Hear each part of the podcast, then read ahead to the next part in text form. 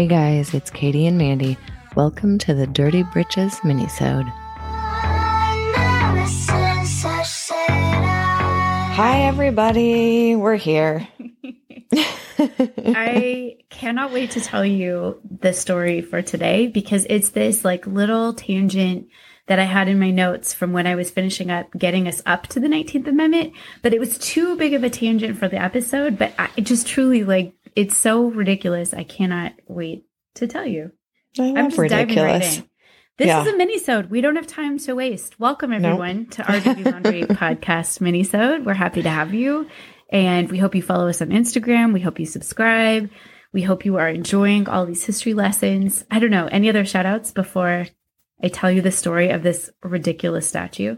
Um, no, I don't think so. Let's get into it. Let's hear about ridiculous history. well, I want to say this comes from Lisa Tetrault's book, The Myth of Seneca Falls. And shouting her out made me want to also shout out the other women, especially Black women, historians and writers who were so, so influential in, in what we've been doing this season. So in particular, I wanted to just thank the, um, the historians Rosalyn Terborg-Penn, who has since passed away, Yvette Dion, Martha Jones, um, especially because I think their work, Veronica Chambers with the New York Times, all all of their books and writing have just been super super influential to us. And the fact is that Black women historians are largely to credit for shedding light on all of the history that we're even talking about and questioning the myths and the narratives that people were learning or teaching about in school. So without Yeah. them, this history that we are learning would not be possible. And in particular, this little story about this statue, um, I think is like a case in point of that. In fact, Lisa Tetrault, I feel a little bad that I'm saying the very last like nine words of her book because they're so beautifully written. Please buy her book. It's called The Myth of Seneca Falls, and it is such a good read. Uh, but she says at the very end, memory is made, not found, and what we remember matters Hmm. which I thought was a really beautiful summary of what we're trying to do with this podcast. Yeah, Yeah. I love that. Okay, so get Okay. ready. All right, so this is about this statue, and I'm sure you've seen a picture of it. I'm going to show you a picture right now. Hold on. Okay, and we will put a picture on Instagram and the blog. So Oh, log sure. in so you can see it. Have you seen Okay, this picture? oh. How would you describe it for our, our listeners? So there's three women that are Mhm. kind of in the foreground this marble-ish looking statue, white kind of stone. And then behind it, there's just like a big heaping rock Mm-hmm. that's not any sort of form. Mm-hmm. Okay. Do you have any guess about who these ladies are?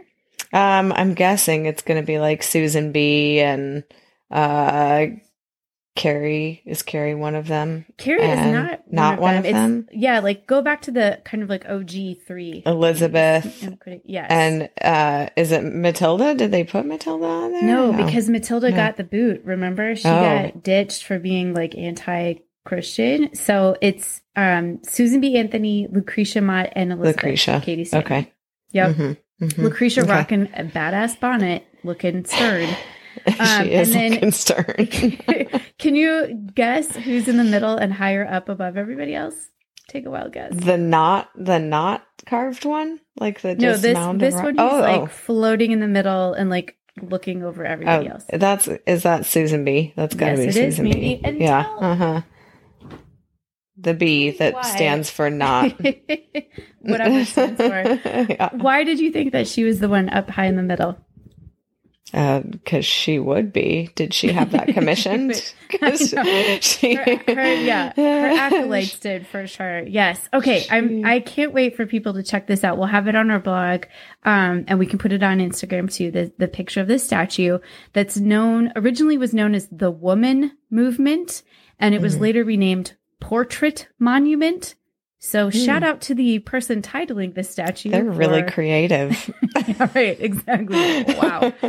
So in um after the 19th Amendment, Alice Paul, who you were talking to us about last week, and the National Women's Party commissioned this woman, Adelaide Johnson, who was a sculptor, to create a large memorial.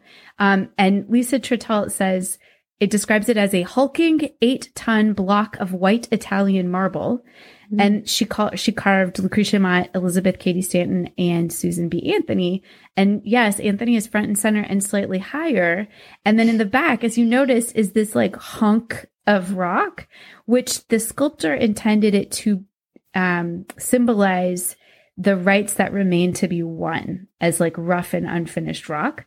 But mm. when you hmm. know the history of these women, to me, it's it stands for like, and all the other people, like, yeah. oh yeah, you nameless, faceless people that we've stripped out of history, or even people who were famous in their time, especially women of color, that we don't have time to actually entertain your concerns. They should they should have built a fire under that part of it to symbolize the fire where Susan B burned all of no, their I stuff. I mean, the they sent in. We would make. Let's have people send in their their proposals for statues. Please sketch out a picture. It can be on a napkin. Yeah. Take a picture. Email it to us. Um, put post it in Do a comments. statue I contest. think that would be amazing. So, um, what at the time it was because it was 14,000 pounds and seven and a half feet tall that the women initially asked for it to be placed in the Capitol Rotunda, like statuary hall, where all of these statues are from all of the different states. But it was, um, the Capitol officials said it was, quote, too heavy and not of artistic merit, which I kind of have to agree. It's like pretty ugly, I think. Um, just like as a piece of art, I'm not a fan of it, but probably I'm letting the history of it inform my opinion. However, as it should. As it should, exactly. Alice and her friends were crafty and they scheduled, they like announced an official unveiling ceremony for the 101st anniversary of Susan B. Anthony's birth, which we all know beware white women and anniversaries. We made this very clear a few episodes ago. So this was February 15, 1921. So they sent out invitations and like promotional materials before the Capitol officials had approved it. And so it kind of forced their hand like, oh, geez, now we have to unveil this stupid thing.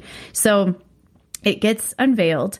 And then after this like ridiculous ceremony with like a bunch of white girls with flowers and speeches and things, the um, Capitol officials relocated to the basement where a crypt had been planned for George Washington.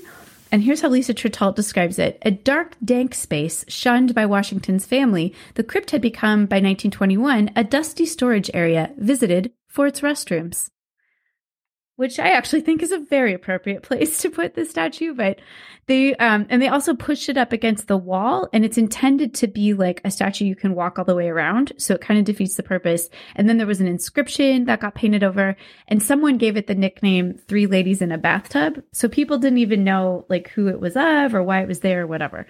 Um, so, you know, white feminists are largely really upset and consider this to be a huge snub.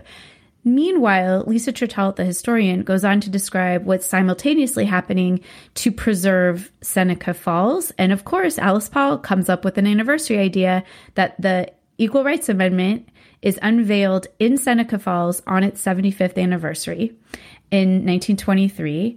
And it that's also when Seneca Falls is like fully enshrined as the sacred spot and then it ends up becoming a national park. It there are that in and of itself is like a whole story for another day um but but it does get this distinction and this preservation protection. And then in 1980 Jimmy Carter um, under pressure from the legacy of these activists um, creates women's history month or start like signs it into law in 1980 the year we were born.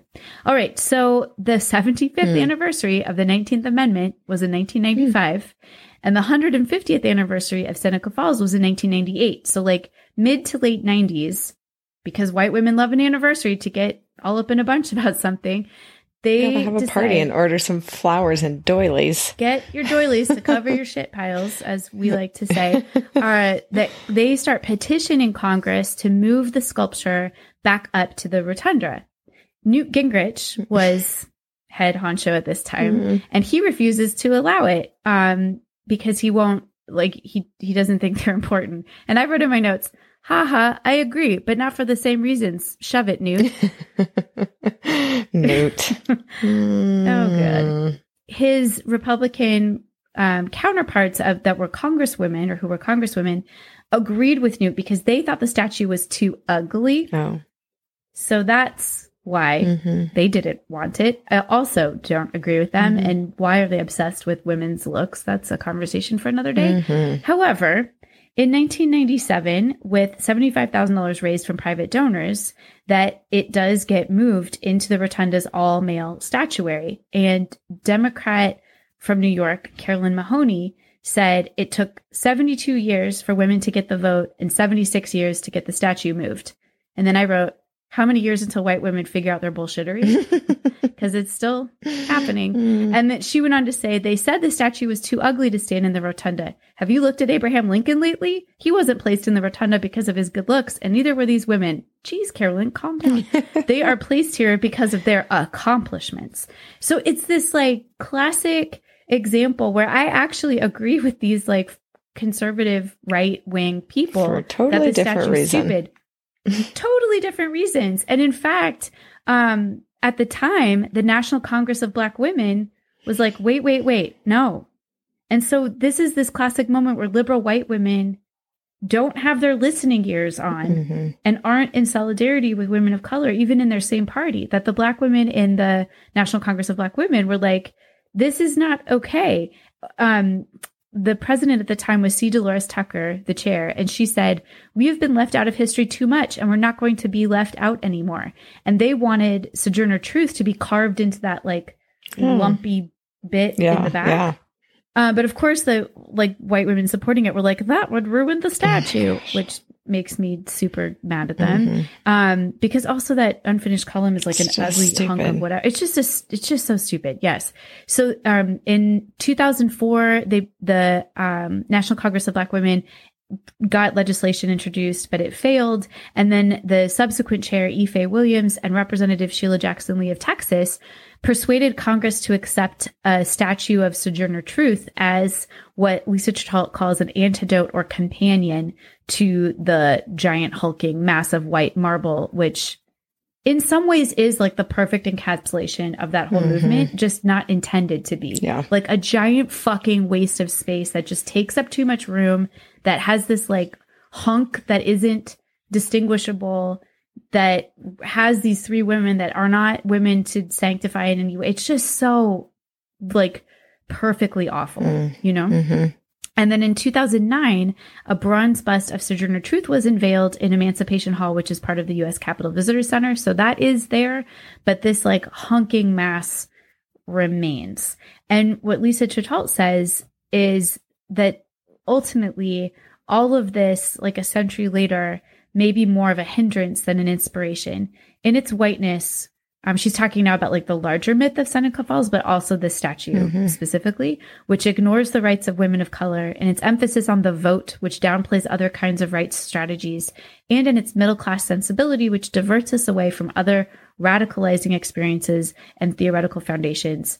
Um, again, she says it's more of a hindrance than an inspiration, which I just think is so true. And and again, like a really just powerful symbol of the history that we learned leading up to the 19th Amendment. This giant, stupid statue of white marble. Yeah. So I don't know. What would you what would you do with that statue? Would you keep it? Would you put No, like a get rid of it. plaque up describing it? You would ditch it? I'd ditch completely? it. I mean, first of all, it's huge and it's ugly. It's not good art, like you said. Just for that reason, you could ditch it.